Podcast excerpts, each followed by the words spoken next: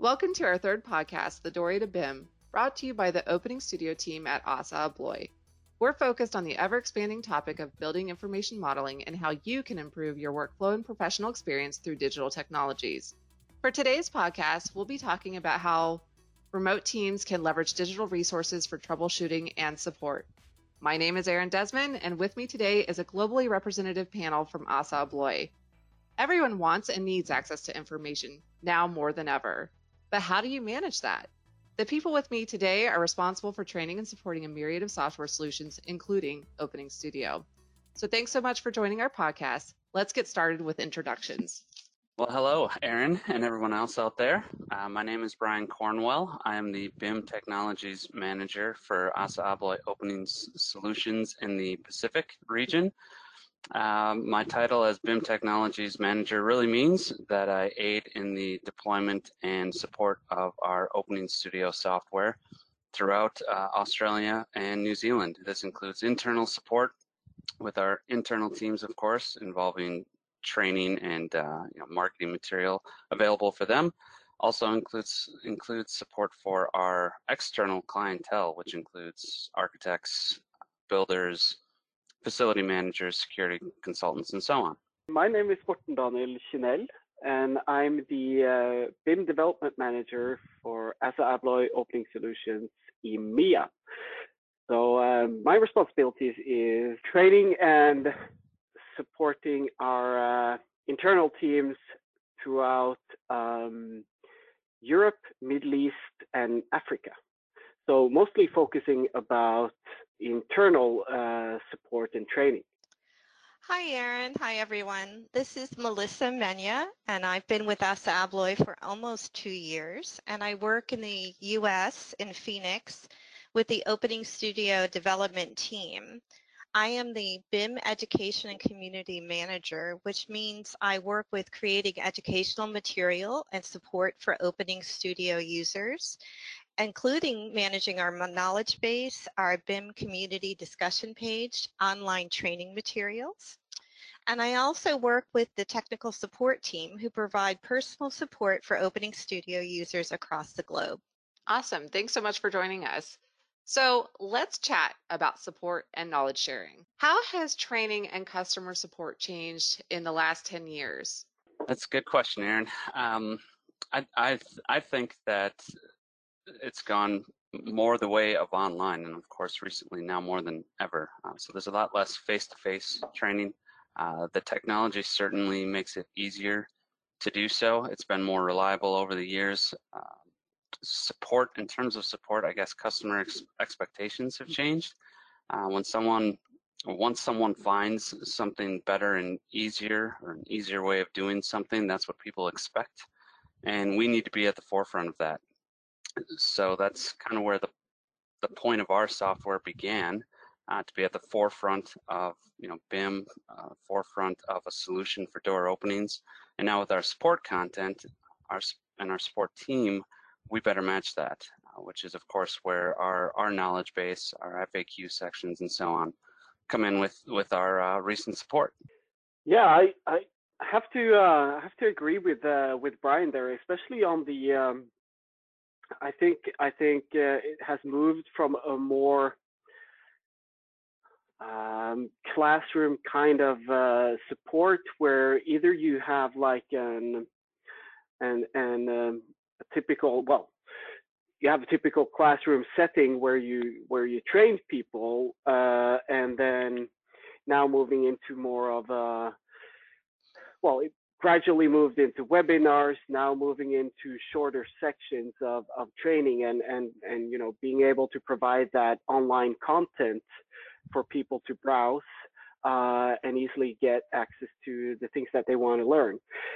Uh, in regards to, uh, in regards to um, training, you know, your in-house customers, such as, you know, your, your core teams and these type of things, um, it depends a bit if you're if you're trying to learn them a software or if you're trying to learn them a soft um, a workflow.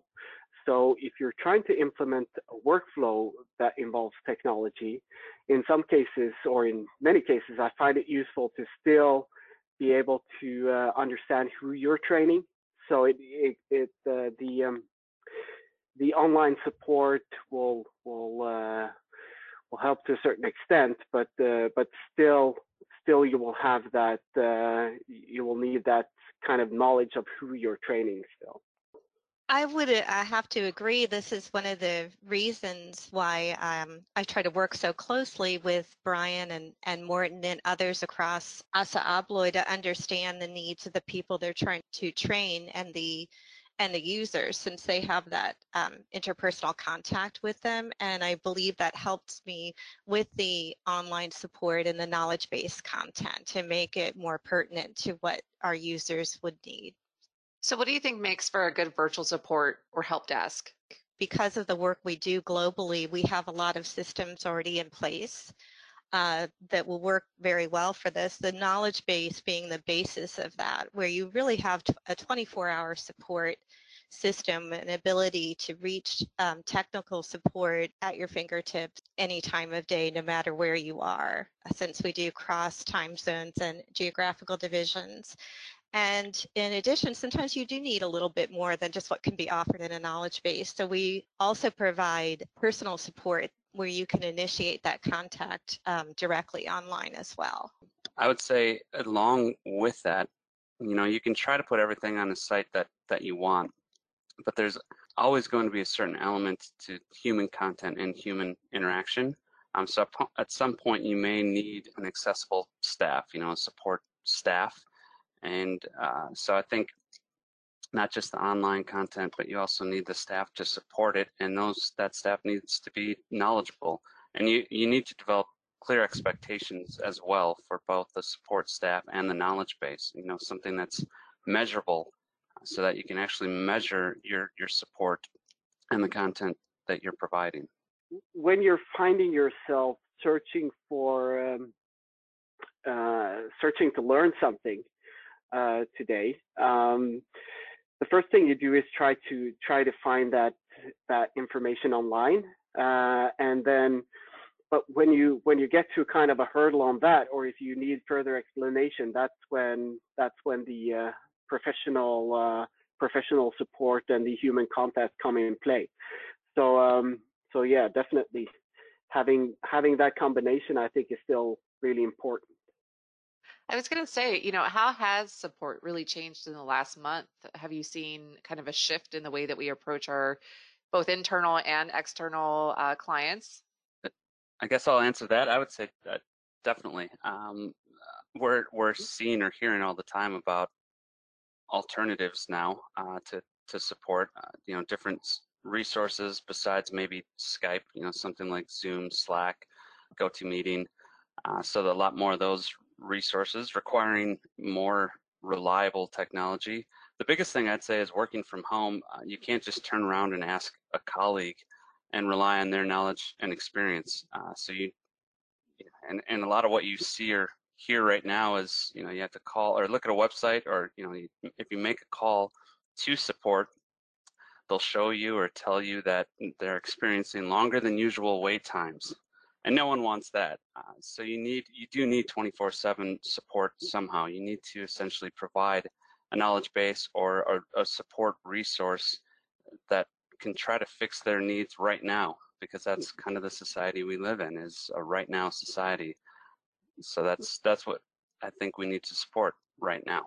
Yeah, we're definitely all feeling that that uh, I guess, need to be able to turn around and say hello to somebody or, or get some more input or feedback. And, um, you know, Morten, Melissa, what do you think? Is there a shift in the way that you see things?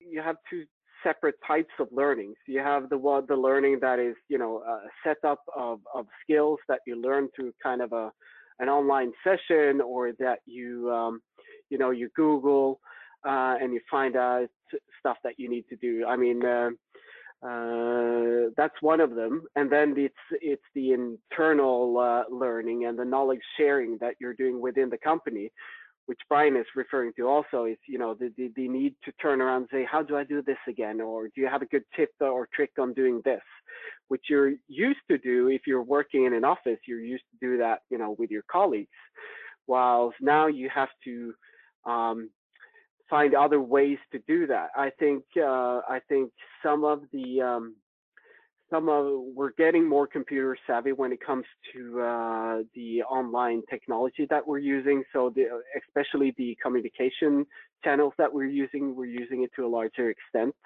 uh, these last few months than we've done before. So just being able to turn to a colleague virtually and ask them a question is probably I see more questions coming in through Skype or, or these type of channels uh, than I did before. Uh, another thing that I see on internal trainings is that I used to have, you know, we used to travel for initial trainings on on uh, on starting up a software or starting up a workflow, and I I've done some trials and errors on on that now when I'm rolling out. Uh, first of all, I find that longer sessions of of training online is tough for people.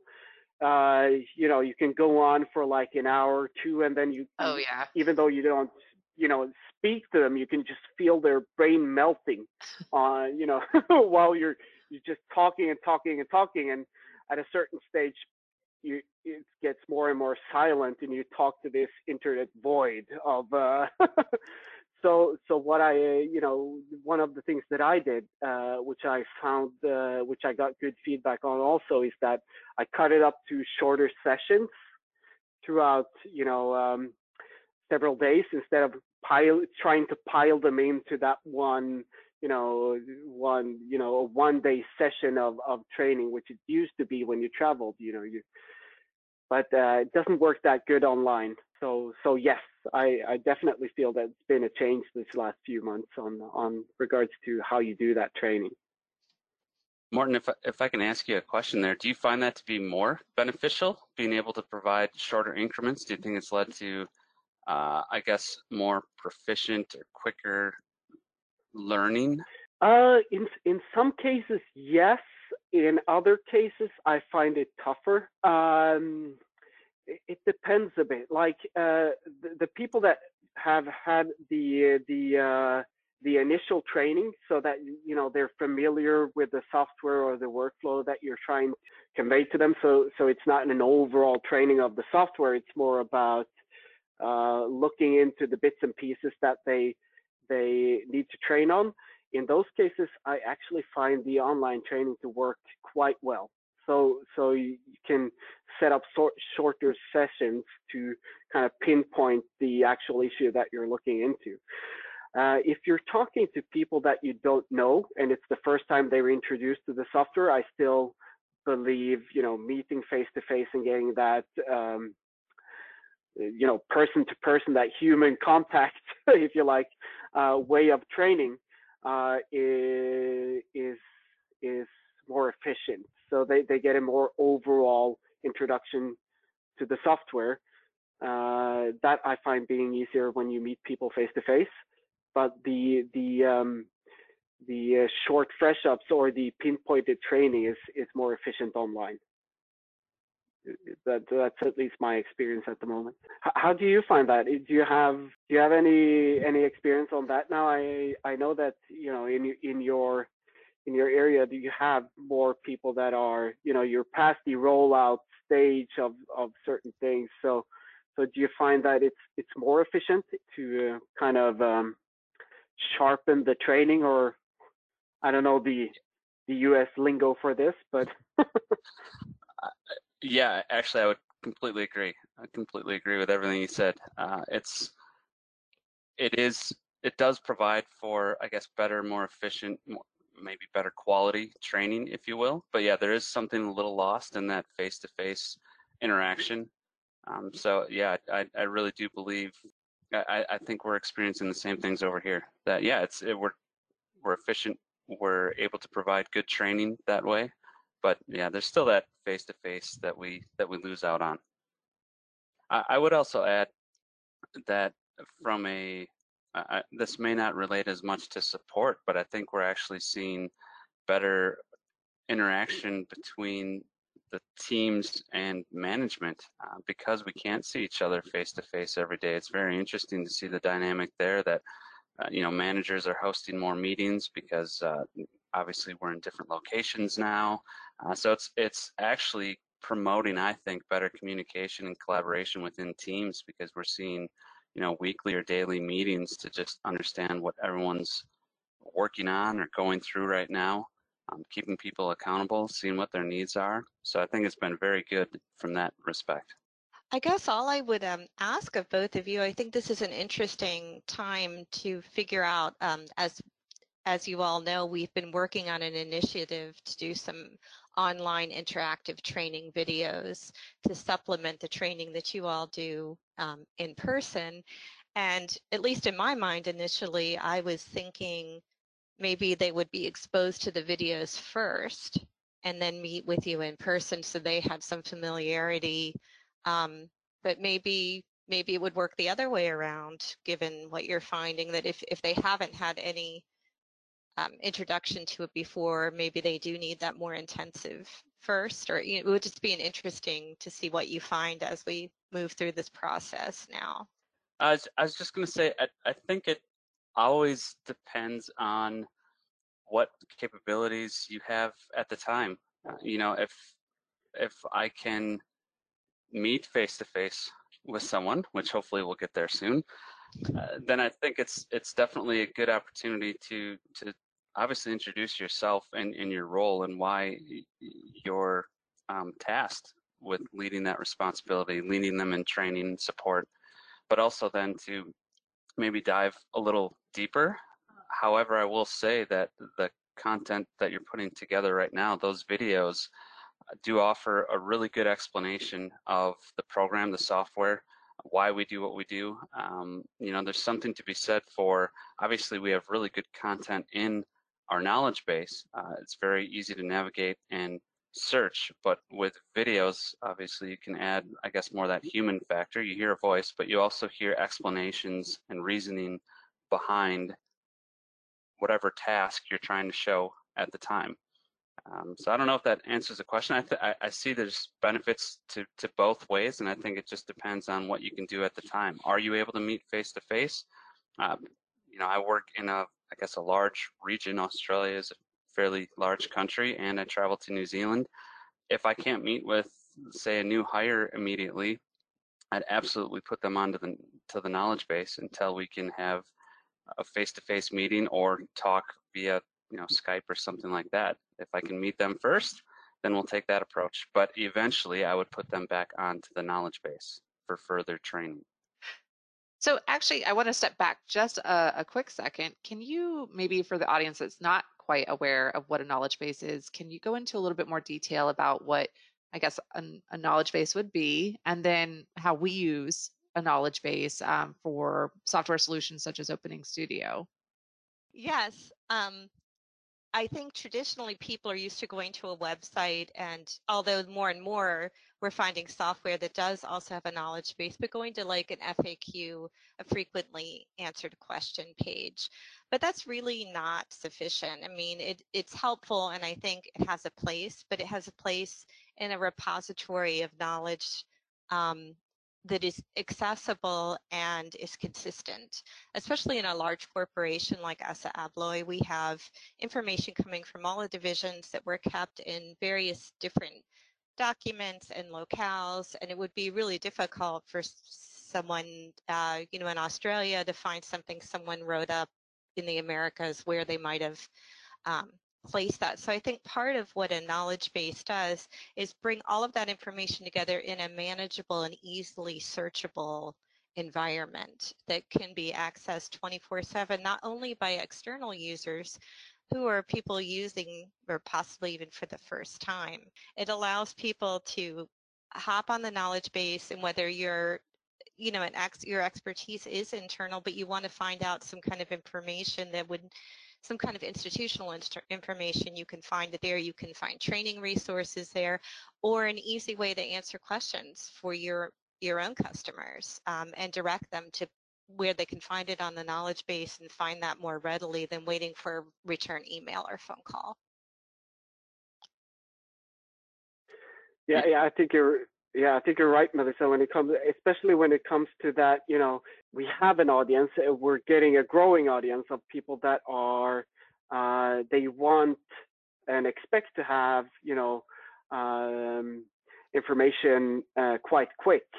So, so having that, you know, having the possibility to to be able to search for that information and getting it quite quick is is very good. No, I would say the same thing. Uh, right now, you know, we expect Google to answer everything, right? That's yeah. if we have a question, we're going to rely on Google, and we depend on that now. I think more than human interaction, especially with the younger generations. Uh, so, you know, those they want to search for answers online before contacting anyone else. Uh, so, I'd say with with the knowledge base, or if we look at Opening Studio, for example, we consider our software to be simple to use, but it's very uh, very robust and offers many different features. So we need an area where our users can go to understand how to navigate that program. You know, if the software is supposed to be easy to use, we should provide the ability to train and allow people to find answers, which is, you know, what that knowledge base is for.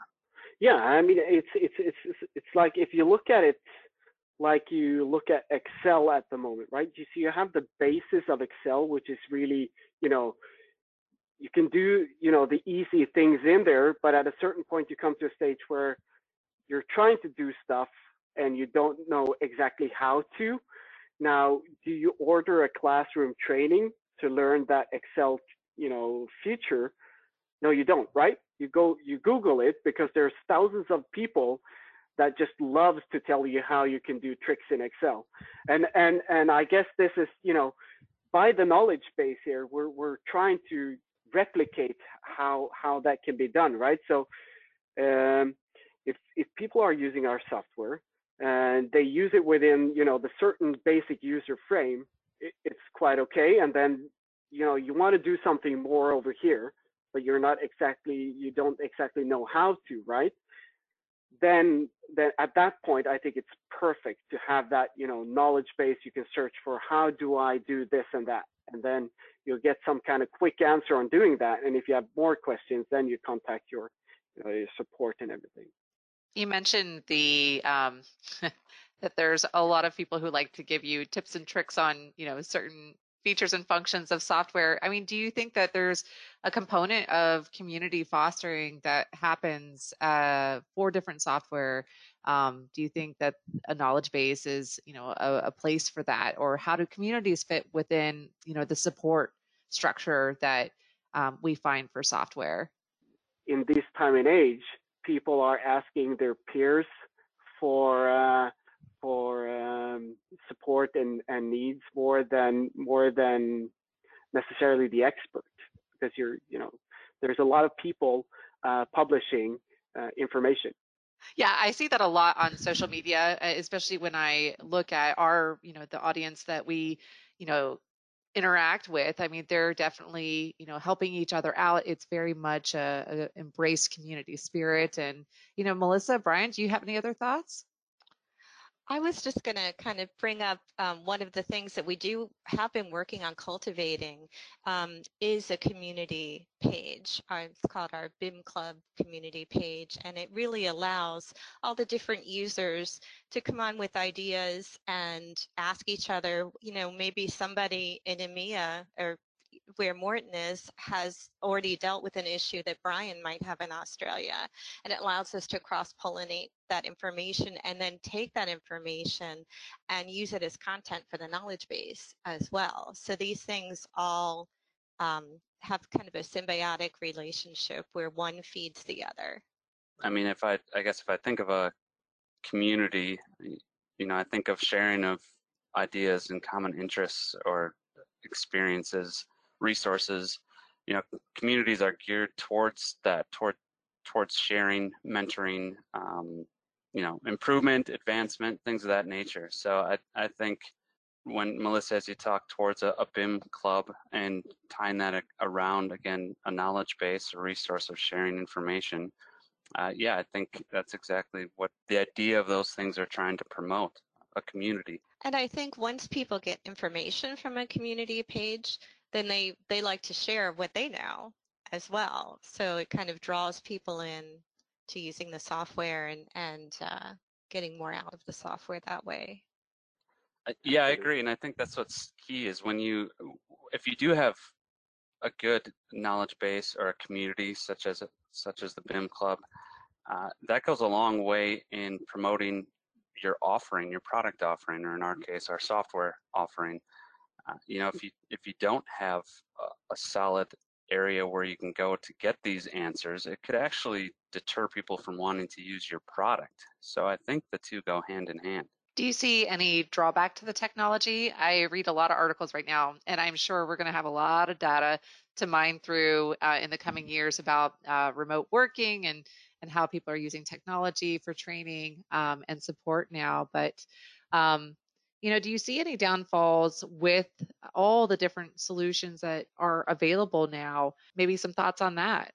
So, uh, but I think, you know, um, you know, as, as, you search online, you might get, uh, you know, not the best workflow or not the best information, or it might not be correct. On the other hand, I think uh, the generations that are growing up these days, they're more conscious about the um, they're more used to and conscious about the information that they're they're getting. So they're more cross-checking references and making sure that they have you know the latest one. So i don't see it as a big problem but i see it as a you know potential uh, potential issue.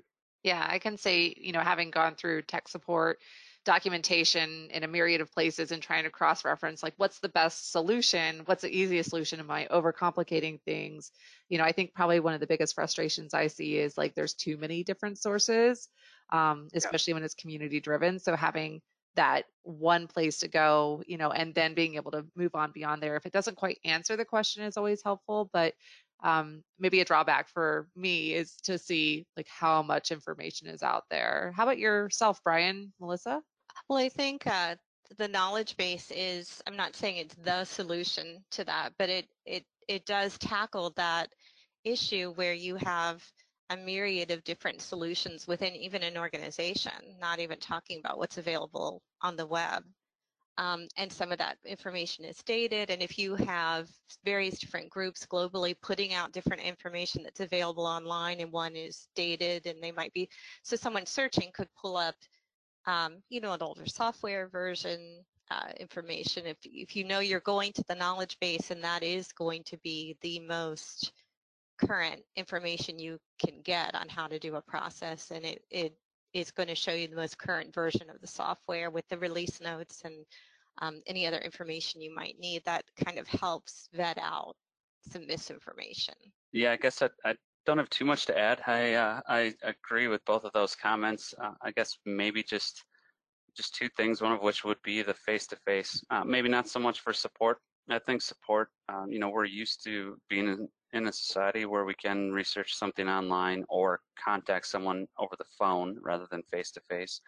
Um, but I'd, I'd say in terms of face-to-face training, I think uh, there's still something to be said for that. Uh, being in a room with the individuals as you're trying to train and support that way. Uh, and then I guess just to piggyback off the previous comments, I'd say uh, going back to, I guess there, you need to ensure you do have consistency or uniformity, especially uh, across a global platform such as Opening Studio. You you need that that uniformity or consistency uh, with with you know we have new releases every few months, uh, so trying to update not just the program but the resources we provide to access, you know, the training and support around it needs to be uh, thought about on a global scale. I'll just add that um, I think that's why something like a knowledge base and some of these other resources can help trainers as well so they can find ans answers and it can be a supplement to their in-person training. Yeah, good, really good point, Melissa. Um, I actually think, uh, at least the way that we've created our knowledge base, is it's a great resource for our teams as well. Uh, so you know that knowledge base isn't just built for you know internal users; it's built for our external users as well. So uh, what I guess what I mean by that is it's not just an opportunity just for the trainers either. It's an opportunity for our teams to to say to their clients, "Hey, uh, if, if you want answers, if you have questions, have needs, go to the knowledge base. Um, so it provides a, a, good resource, not just for what we consider our support people, our support team, but also for our users. I couldn't agree more. You've got to be focused on the users. Okay, well, I think we're running out of time, but before we go, I wanted to ask you a little bit about the road ahead and what the future holds. Brian, do you have any thoughts? Uh, it's scary. It's I think it's a hard question to answer because uh, you know you, you, you see sci-fi movies and uh, you know everyone kind of has their own predictions as to where artificial intelligence is is going to go. I think I'll go back to the same message. As long as you can find a way to keep it consistent, uh, then I could see it being of, of big benefit. And the world is only going to want answers faster and faster. Yeah. And I think artificial intelligence will provide that. Yeah. I would uh, agree with that, Brian. I think that a well-developed AI or chatbot could really help users search through the wealth of information that's available on a knowledge base or on online in general. Um, and that can be time saving and allow for that personal contact uh, for more complex issues to be handled in person by technical support teams or consultants or um, you know, direct customer relations. So I, I, don't think one should replace the other, but I also think a chatbot that's too simplistic can be frustrating rather than helpful. I don't know about you all, but I hate getting on there and I'm asking a question and I get a response that makes no sense. Yeah. yeah. And then you end up yelling at a robot. or those ones that little they pop up and they just won't leave you alone. How can I help? How can I help? I, I want to find the answer myself. Leave me alone. You're not helping me. All right. Well, I think that concludes our, our podcast for today. I really want to say thank you so much for joining us, and I will uh, look forward to catching up with you on the next one. Thanks, Erin. Thank you, Erin. Nice Thanks, Erin.